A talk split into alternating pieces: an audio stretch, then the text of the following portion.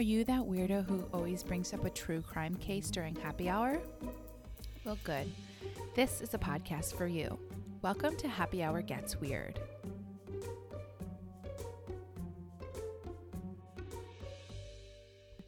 Hello, friend. Hi, it's been, I feel like it's been such a long time. And it's only two days later. I know our recording got pushed back a couple days because life happens. Life happens. So, hi there, welcome. I'm Cassie, and I'm Tiffany. and it's I, w- see, it's been two days, and we forgot our we intro. forgot everything. We forgot our names. We forgot how to do this. Where am I? What podcast is this? this is Happy Hour Gets Weird, and we are a We're a weekly podcast. and we talk about weird topics and drink drinks while we do it. Yeah. This week, we are drinking blood orange margaritas. because it's National Margarita Day on Saturday. We wanted to be festive, and it's citrus season in Mhm. California. And who doesn't love the color of a blood orange? These drinks are beautiful, most importantly, delicious. Mhm. And they get the job done as far as as buzz goes. Yes, they're great. Yes, make these you'll impress any person that comes over to your house. Most definitely. And we will have our recipe and a beautiful drink picture up on our Instagram. Happy Hour Gets Weird Pod. Yep. Also our there. Twitter. Please find us on Twitter and Instagram. Mhm. We're very new to Twitter, so we're still trying to figure all the stuff Tweets out. Tweets, The tweeting going on. The RTs, Yeah. all that good stuff. Yeah. So we'll have a picture and the recipe on our social media. And um, this week we're getting into a true crime case. Yes, we are. As a matter of fact, we're actually covering our very first heavy hitter, if you will. We're doing a serial killer this week. Yes, and it's a local case. Yeah, we decided to start our serial, uh, our heavy hitter episode or serial killer episode with a local for, for us local, which is the Yuba Sutter area in Northern California. Yes. Um, so do Should- you should drum roll? right should we do a drum roll? Let's just jump right Okay. in. We will get right to it this week. First and foremost, I'm going to cite my sources. We use the Deviation Diaries blog, which is a local blog that we both really appreciate. We chose this as a main source because she is local and she devoted a lot of time and research to the case that we're doing today. Mm-hmm. She did a great job and paid special attention to the victims. Yeah. So I just want to give them a shout out. Please check them out. I also read an article from Appeal Democrat called Juan Corona Crime of the Century and an article from thoughtco.com called Juan Corona, the machete murderer. Also, I looked at a Radford University website page and um, I always kind of double check timeline information from Wikipedia. So those are my sources. Okay. On this episode, we are covering a lesser known case. Unless you are local to this area, you probably haven't heard of it. The case was covered pretty heavily at the time, but it isn't one that is really talked about today on true crime shows or podcasts for that matter. Have you seen it covered anywhere? No. Me neither. I wanted to cover this story not in order to bring attention to the murderer, but to remember that every type of victim matters. Yes. Today we are covering the serial killer Juan Corona, also known as the Machete Killer. Really, I didn't know he was known as the machete killer. But like I said, it's not really covered, so Machete killer. I mean, as far as serial killer nicknames go, that's a pretty good one. It is a pretty good one. Was it dubbed by the media or by? Did he give himself a nickname? no, he didn't give himself a nickname. He's not BTK. fucking BTK dick. God. Just Okay, so machete killer. right off his face. Okay, let's get into it. Okay. Juan Corona was born in Jalisco, Mexico on February 7th, 1932. He had nine siblings and three older half siblings on his father's side. Unfortunately, there isn't much information known about Corona's early years. We even reached out to the Deviation Diaries blog thinking maybe she had picked up on something that we mm-hmm. didn't find in our research, but I don't really think there's much known other than he had a kind of typical childhood in Mexico for the time. Yeah, Anna is she is an advocate for the victims, and she's uh, uh, met some of the the remaining family members of the of Juan Corona's victims, and people that knew him and knew the family. And she said that by all accounts, it was a pretty average, normal family, normal childhood. That they were all pretty nice. Yeah. His older half brother, Navidad, migrated to California in 1944. There were many jobs open during World War II that brought in immigrants from Mexico. Mm-hmm. In 1950, at age 16, Juan Corona followed, followed his brother to California illegally. He worked on farms around the Sacramento Valley area and attended night school to improve his English. By He's night, a real go getter. he he was busy. I mean, 16 he was working, going to school. By 1953, Corona had moved to Yuba City. On December 24th, 1955, a levee along the Feather River broke. Yuba City endured devastating flooding. 90% of the town and surrounding farmland and ranches were flooded. 38 people died.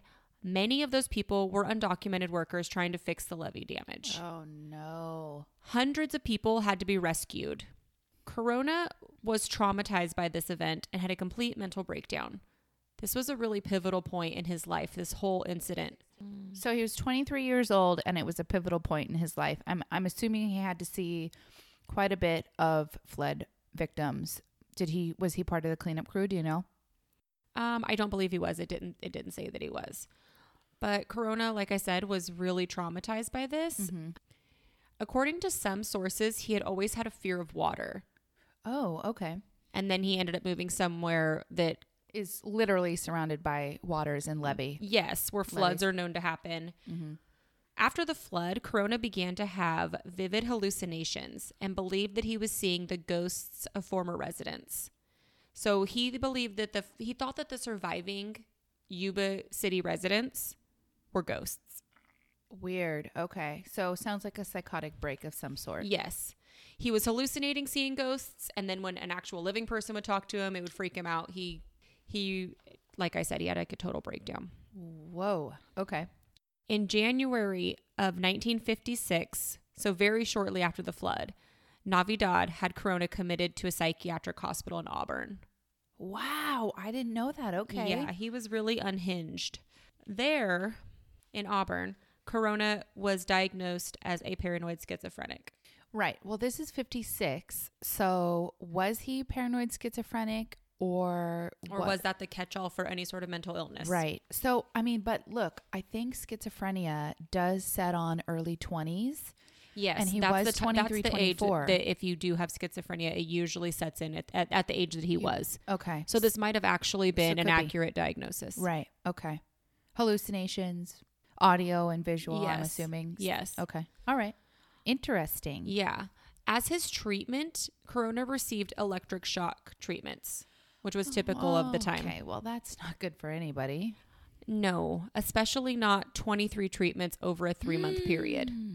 After the 23 electric shock treatments, the hospital found him cured and deported him back to Mexico. Oh, my Lanta. Okay. I'm, whoa. Yeah, it's pretty intense. Yeah. Later that year, Juan Corona returned to California legally. In 1959, he married a woman named Gloria Moreno, and they had four daughters. Corona was considered a hard worker, although he was known to have rage issues. Right. Well, 23 electric shock treatments. I'm not even sure if I wouldn't have rage issues. Yes, that's, yeah. And that's also, I guess, a little bit of foreshadowing. Right. People saw something there. In 1962, he was licensed as a labor contractor and hired workers for local fruit ranches. In early 1970, Corona had another mental break, which resulted in him briefly being hospitalized again. All right. So let me just break that down. So basically, the farmers and ranchers would come to Juan Corona and say, Hey, I need uh, uh, X amount of workers for my farm. Can you round up 15 uh, men that could work the orchards? That's Yes. what he did for a job. Yes. Okay. And then he had another b- mental breakdown. Yes, in early 1970. Okay. A couple of months later, after Corona's mental break, Mm-hmm. a young man named Jose Rea was attacked in the restroom of Nav- Navidad's Cafe, now known as the Silver Dollar Saloon. Yeah. and he was uh, there was a man. He was there, and he was attacked in the restroom. Yes. He was attacked with the machete and nearly scalped. Oh shite! Rhea didn't see his attacker, but sued Navidad and won the case for $250,000. Why would he sue him? Navidad sold all of his property and fled to Mexico to avoid paying restitution. Oh Yeah. shit! So, real That- sweetheart. yeah, that's fucked up. On May 19th, 1971, a farmer named Goro Kagehiro found a large, fresh hole in his peach orchard. Uh oh, fresh holes are never a good sign. You find a fresh hole, you just call the police. It's Nine one one. I have a fresh hole. It's not a good sign. It Needs to be inspected. None of the employees that Kagehiro questioned knew what the purpose of the hole was. Wait, so it was uh, just to clarify, so I can have a, a a picture in my mind. Now, was it like a hole or was it a covered, freshly covered up hole? I'm getting there. Oh, okay. Later that night, Kagehiro returned to the site to find that the hole was now filled. So empty hole, morning, filled hole by night. He called the sheriff. The Sutter County sheriff at the time was Roy Whitaker. He was 31 years old and the youngest sheriff in the state at the time. I'm just gonna say that's a very young sheriff, yeah. A body was found in the hole. as you typically Yes. it- find in holes. No surprise there. The victim's shirt was lifted and his penis was exposed. Wait, what? Yeah. Hi- His shirt was like the there was the, like it was raised up Yes. above his torso. Yes. Okay. The body was later identified as a transient laborer named Kenneth Whitaker. Bizarre that he shared the same last name with the sheriff, Yeah. but there was no relation. And I had to double check this because I thought that there was a typo Okay. because they both had the same last name. And then later, when I was reading a separate article, they, they commented What on it. What a coincidence. I know. It's very strange. A few days later, a body was discovered on the nearby Sullivan Ranch. Mm, okay. Pretty popular ranch in this area. Another random hole was found, and having heard the news about the body on Kagehiro's property, they immediately called law enforcement. The bodies quickly added up. The victims were hacked, beaten, and usually nude from the waist down. Interesting twist. One had been shot and one had been stabbed with a smaller knife. The men had been sodomized and murdered. The victims were considered drifters. Some recalled seeing a few of the victims sleeping on park benches near Navidad's cafe. Okay. Some were farm workers, but usually only had jobs for small periods of time. I'm sure because of these victims' life circumstances, their murderer considered them easy prey. Right. Just like sex workers Exactly. or runaways or Anybody who's people who live on the fringe of society. yes, and Mhm. anybody without any sort of attachment that would notice them missing Right. immediately. Right. Along with the mutilated bodies, police found several receipts signed by Juan Corona. like, don't fucking throw your garbage away, maybe. he was autographing. Fucking bodies. asshole. So ridiculous. He's like, just in case you wanted to, So stupid. just in case you had any questions about who committed this murder, let me sign my name. Here's name. my phone number. Yeah. In case you need me. On May 26, 1971, law enforcement armed with a search warrant searched the home of Corona.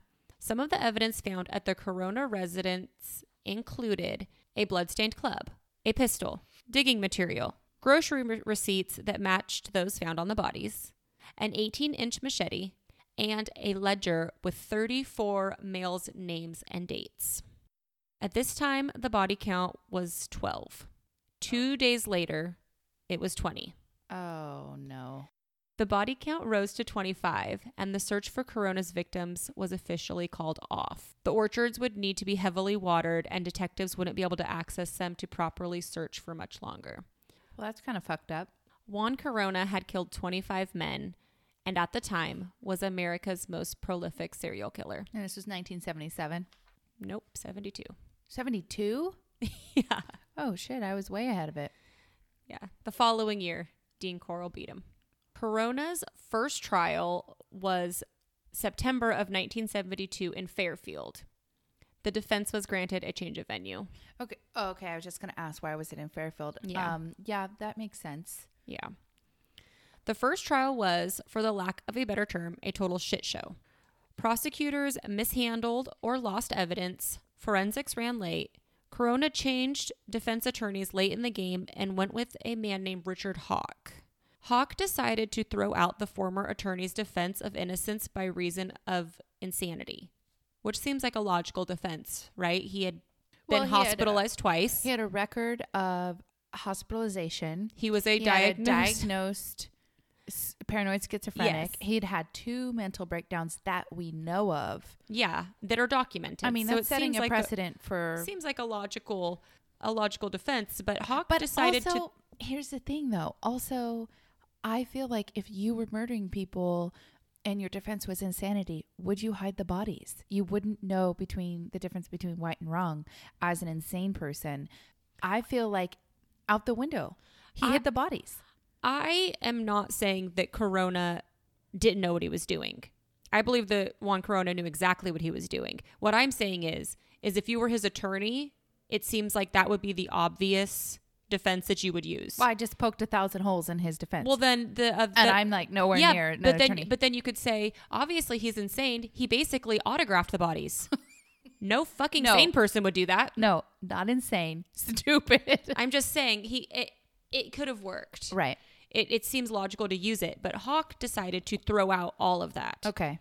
He also never m- even made mention of Corona's schizophrenia during the trial and called no witnesses. Really? And I will say, maybe it's because this attorney took on the case in return for the exclusive literary and dramatic rights to Corona's life story. That was the payment. The payment was Corona's life story. Okay, that is a conflict of interest for sure. Doesn't it seem like it? yeah. It's bizarre. It's weird. Are you I allowed mean, to do that? That? Actually, I feel like sets your case up, Juan Corona's case up for appeal later down the road. well, But what, there's a little foreshadowing Okay, for you. Good okay. job, Cassie. The presiding judge was disappointed in the trial proceedings. He made he made it known the whole time. Cuz like I said the whole trial was kind of out of control. right. During the trial, Corona also suffered two consecutive heart attacks, Okay. which Oh further delayed the trial. This whole thing was insane. Oh, yeah. it's crazy. Yeah. Finally, on January 1973, Juan Corona was found guilty and sentenced to 25 consecutive life sentences. Okay. I also want to note that during this trial, California had abolished the death penalty. Mm-hmm.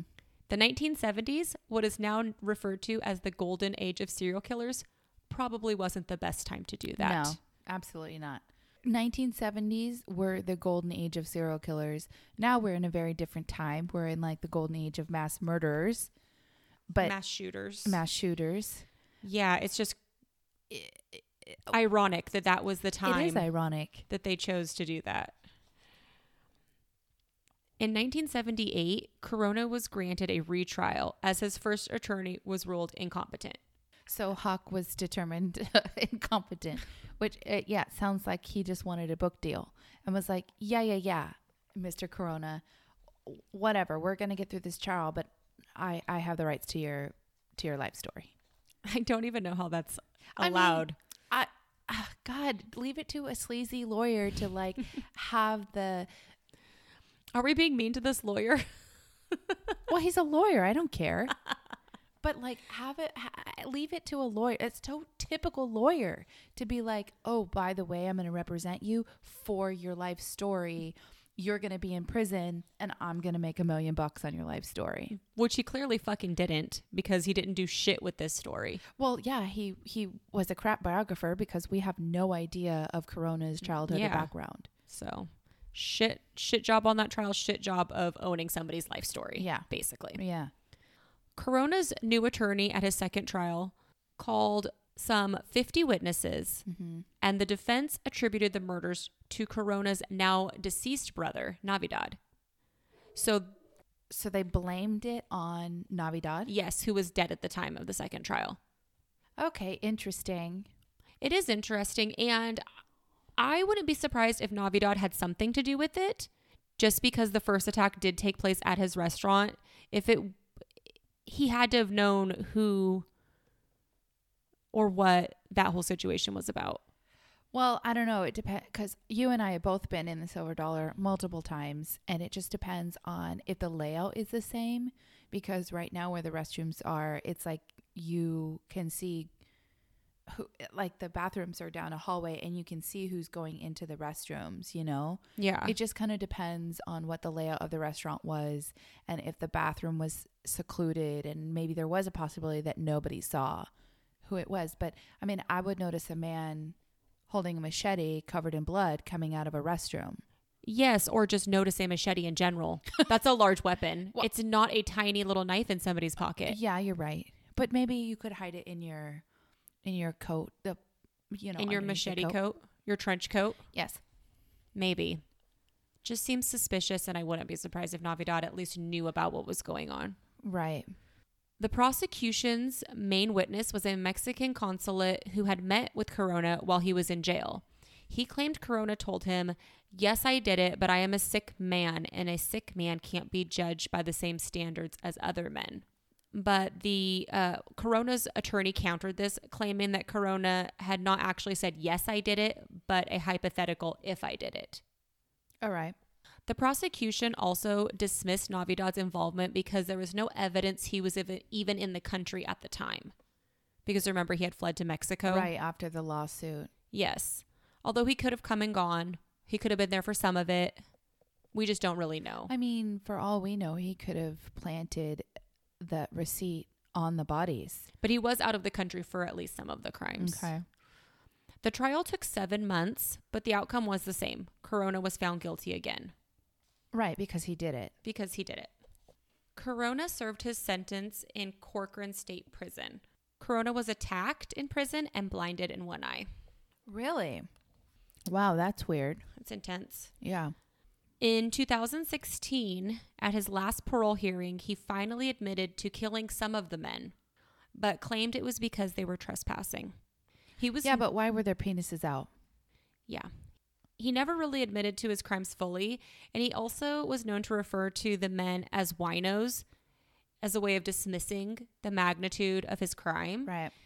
He just kind of acted like it it you know, Well, they were winos. well, like, who so cares? who cares? Yeah. Yeah. Well, we care. It's like fucked up. And he never really admitted his true crimes, although it, they were clearly sexually motivated crimes. Right. Well, I think okay, so the only thing maybe I do know about the case was I think Natividad was it was he homosexual? Yes. Okay. Navidad was Oh, Natividad. Natividad, also known as Navidad, Navidad, sorry. was homosexual. Okay, that's what I thought. And on one of the victims, there was what they called homosexual literature. Mhm. I'm assuming it was a magazine. Probably a, a porn pornographic Yes. magazine. Yes, found on one of the victims, Mhm. which I'm probably was Corona's since he, I guess, was just burying his garbage with the bodies. I don't think that if he picked somebody up on the side of the road, they would have just had a porno mag in their back pocket. But here's a theory. What if he lured them there with a pornographic magazine? He could have done that. So, the prevailing theory, based on the evidence, was that Corona would dig a hole in advance, pick his victim, sexually assault, and then stab them to death. He never fully said what happened. I it is frustrating to me that there's so little known about his early life Mm-hmm. and exactly what happened Mhm. during the murders because he never fully admitted to it. But it's a different sort of an attitude with this crime than a lot of serial killers that we see because usually serial killers that we see will talk about their crimes after they're caught and embellish on their stories, even make their stories sound even worse. Pretty much every serial killer that I can think of has done that. They'll claim that they were possessed by a demon like son of sam or they'll say that they were cannibals when they really weren't or they'll say that they have way higher numbers than they really did Uh, you know what? Actually, Juan Corona sounds a lot like Ted Bundy to me. Ted Bundy really is like, we all know what you are. Just quit. Just stop yeah with the excuses. I mean, it sounds like Juan Corona used his mental illness as an excuse. He didn't tell the full scope of his crimes. Like Ted Bundy did not tell the full scope of his crimes. He tried to act like he didn't do all the horrific things that he did. yeah And the only reason we know that is because of the forensic work that was done on his victims' remains. yeah and at the time in the 70s the same kind of forensic work couldn't be done and that's probably why we don't know any more details Yeah. So I feel like this Juan Corona is just your average piece of shit serial killer. It doesn't Yeah. want to take responsibility, just like he was objectifying his victims. And he definitely used his mental illness. He definitely blamed his mental illness for why he did the Mhm. things that he did. Right. Just because you suffer from a mental illness doesn't mean that you would do these things. No, absolutely not. Mental illness does not make you a murderer. No. And that's basically what he was trying to claim, which is total bullshit Yeah. and fucked up. He just didn't want to take responsibility. He just did not want to take responsibility. And I think maybe it was that he didn't want to admit that he uh, was attracted to men. I don't know. Yes. All right, so let's get back to his victims. The 25 victims of Juan Corona were honored in two separate memorials one at St. Isidore's Church and one at Yuba City High School's football field. A woman named Judy Freeman tried to fundraise for a memorial marker for the 14 men who were buried together. I'm assuming they were not claimed. And a Chicago funeral supplier heard the story and offered a marker free of cost Oh, that's nice. the community was kind of mixed. Honestly, some people were incredibly saddened by it, Mm-hmm. other than the fact that it was a bad mark on the town right. because the victims were transients, Mhm. while others were obviously devastated by the fact that this happened to people who were basically guests of the community. Mm-hmm. If you're interested in learning more about this case, please visit the Deviation Diaries, the blog that we mentioned at the top of the show. She has a lot of information about this case as well as other crimes Mhm. in the Yuba Sutter area. Yeah, she her name's Anna, and she um actually is a forensic anthropology student at our local college. Very And, cool. Uh, yeah, and she um seems like a pretty cool chick. She's great at research, and um she does cover a lot of other cases, and she just is has a thirst for knowledge when it comes to true crime. In this case, as with any case, I hope we always remember the victims first. These 25 men, and also the nine unidentified names on Juan Corona's ledger. So, I am going to read the names of the recovered victims of this six week murder spree John Smallwood, Sigurd Bierman, Mark Shields, Joe Carrivu, Raymond Muchache, Kenneth Whitaker, Melford Sample, Charles Fleming, John Haluka, Warren Kelly, Donald Smith, William Camp, Elbert Riley, Paul Allen, Clarence Hocking, James Howard, Edward Cupp, Albert Hayes, John Jackson, Lloyd Wenzel, and Joseph McZeck. Are those their ages? Some, Some of them, of have, them? some of them have their ages, yeah. Okay, so these were not young men. Mm-mm. Oh wow, these were older men. Older men that probably couldn't defend themselves against him because he was younger. Actually, that is surprising to me. I thought they were young men. Wow. These men were from their 40s into their early 60s. Yeah. Wow, that is such an interesting layer to his victimology. Yeah. It is interesting Yeah. and sad. And it, it, it, it is sad. Yes. We'll post pictures of his ledger Okay. pages Yeah. and a few other pictures. So disturbing and so scary. And can you believe that all of these things would go on without somebody noticing? This is a small community. It's chilling. Well, honestly. just the sheer amount of people that are needed during a harvest, it is very bizarre that someone wouldn't see Juan Corona digging holes, wouldn't see. People did mention that they saw at least a couple of the victims in his truck. So people did see that, but they didn't see the violence or the digging or the covering of the crime. I'm assuming that happened at night then. when the or- orchards are empty. I mean, yes. I've been to orchard bonfires where you, you know, that was like our style of partying. when- God, could you imagine? That was all we did too. Could you imagine stumbling upon that at your Uh-uh. kegger? no. Fucking traumatizing. Yeah. I mean, and would I have the peace of mind to recognize a grave, a freshly dug empty grave eh, at a keg orchard party? No, probably not. Probably not. I mean, I, I it's just so weird. I guess there's, you know, It's sad. It's a sad case and it's it is a little frustrating that we don't have more details on it, but I think at the time they felt like they had enough details. Well, for me, who I am as a person, even though I like, I'm kind of like that. I like the details, but then I don't like the details. Like, I Mhm. want to know the details. Yes, I'm the kind I- of person that I like do. looks at the crime scene photos, like, and then I'm like, oh God, why did I do that? Why did I fucking do that? But I do it every time. Like, I, I'm just the kind of person who wants the details. I just like to know more about early childhood hmm me too. because I'm interested in nature versus nurture kind of thing, and we don't have that information. I'm also interested to know his whole entire process, just because that is it's might- fascinating. might reflect on a trauma that he had as a child. well, and the psychology behind Exactly. the reason why someone ends up being a serial killer is so fascinating and because we don't know his process and we because he don't we don't know really his background yeah we know he had some mental breakdowns but like people have mental breakdowns every day they don't turn into uh, sexual sadist serial killers Yes. And this is at a time when the concept of a serial killer was new, mm-hmm. when the concept of the psychology of a serial killer was very new. Mm-hmm. So it's not surprising that we don't have that information because I think that people didn't think they needed it. They caught him.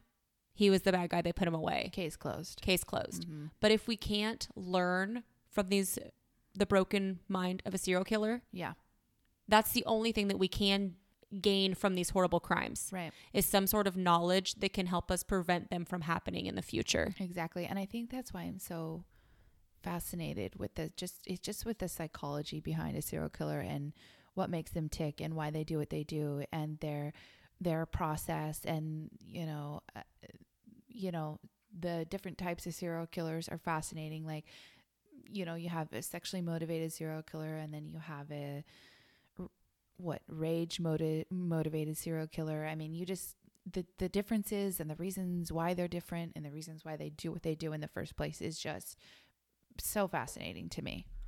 And it, it does make this case in very frustrating because there's so many unanswered unanswered questions, which is is frustrating for me. It's frustrating, but it's still it's still an interesting case.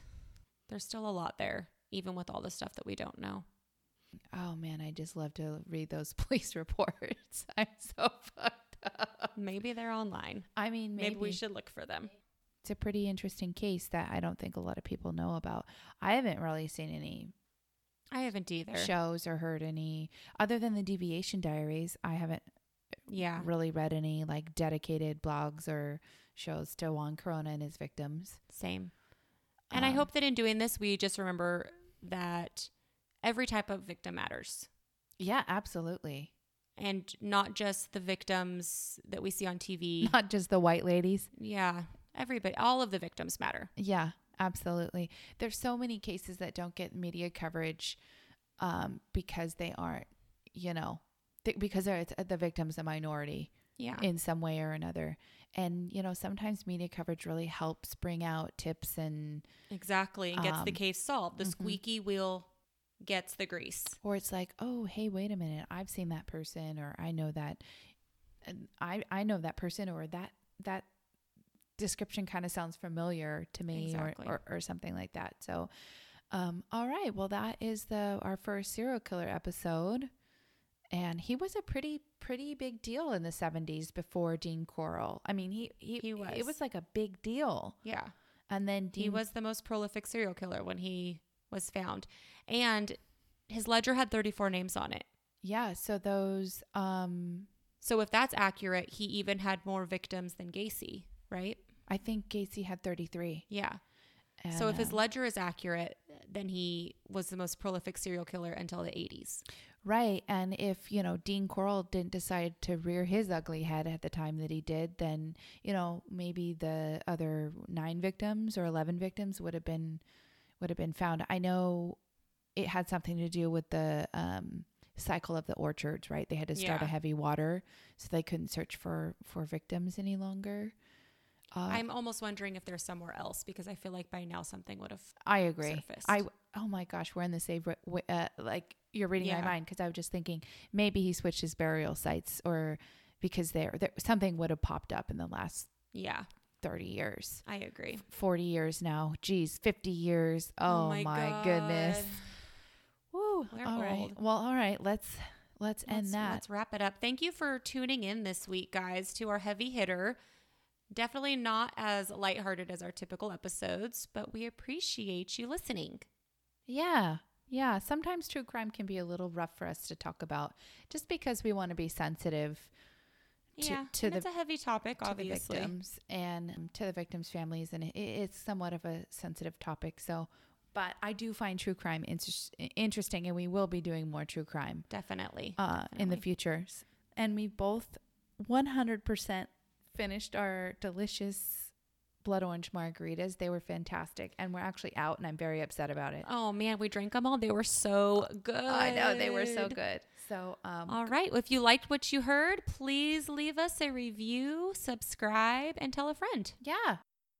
And don't forget, guys, hydrate, meditate, masturbate. Cheers to that. Cheers to that.